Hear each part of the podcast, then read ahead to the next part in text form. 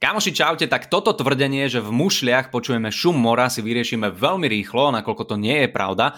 V prvom rade, ak si totiž k uchu priložíte akúkoľvek uzavretú nádobu, budete počuť ten istý zvuk, či už to bude mušla, pohár, hrnček alebo váza. Dokonca, ak si k uchu dáte tú odkvapávaciu nádobu na hajzlovú kefu, tiež budete počuť šum, ale šum voňavého mora to nebude, to vám garantujem. Dôvod ale, prečo v mušliach počujeme šum, je ten, že vnútri majú veľa tvrdých a zakrivených povrchov, ktoré skvele odrážajú zvuk a fungujú ako rezonátor.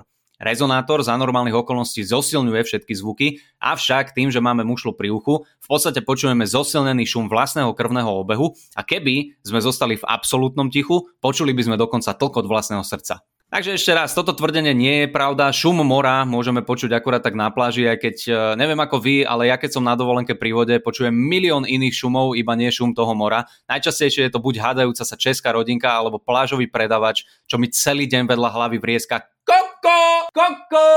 Verím teda, že už je to jasné, priatelia, a počujeme sa teda opäť niekedy na budúce, takže dovtedy sa majte krásne a buďte zdraví. Čaute.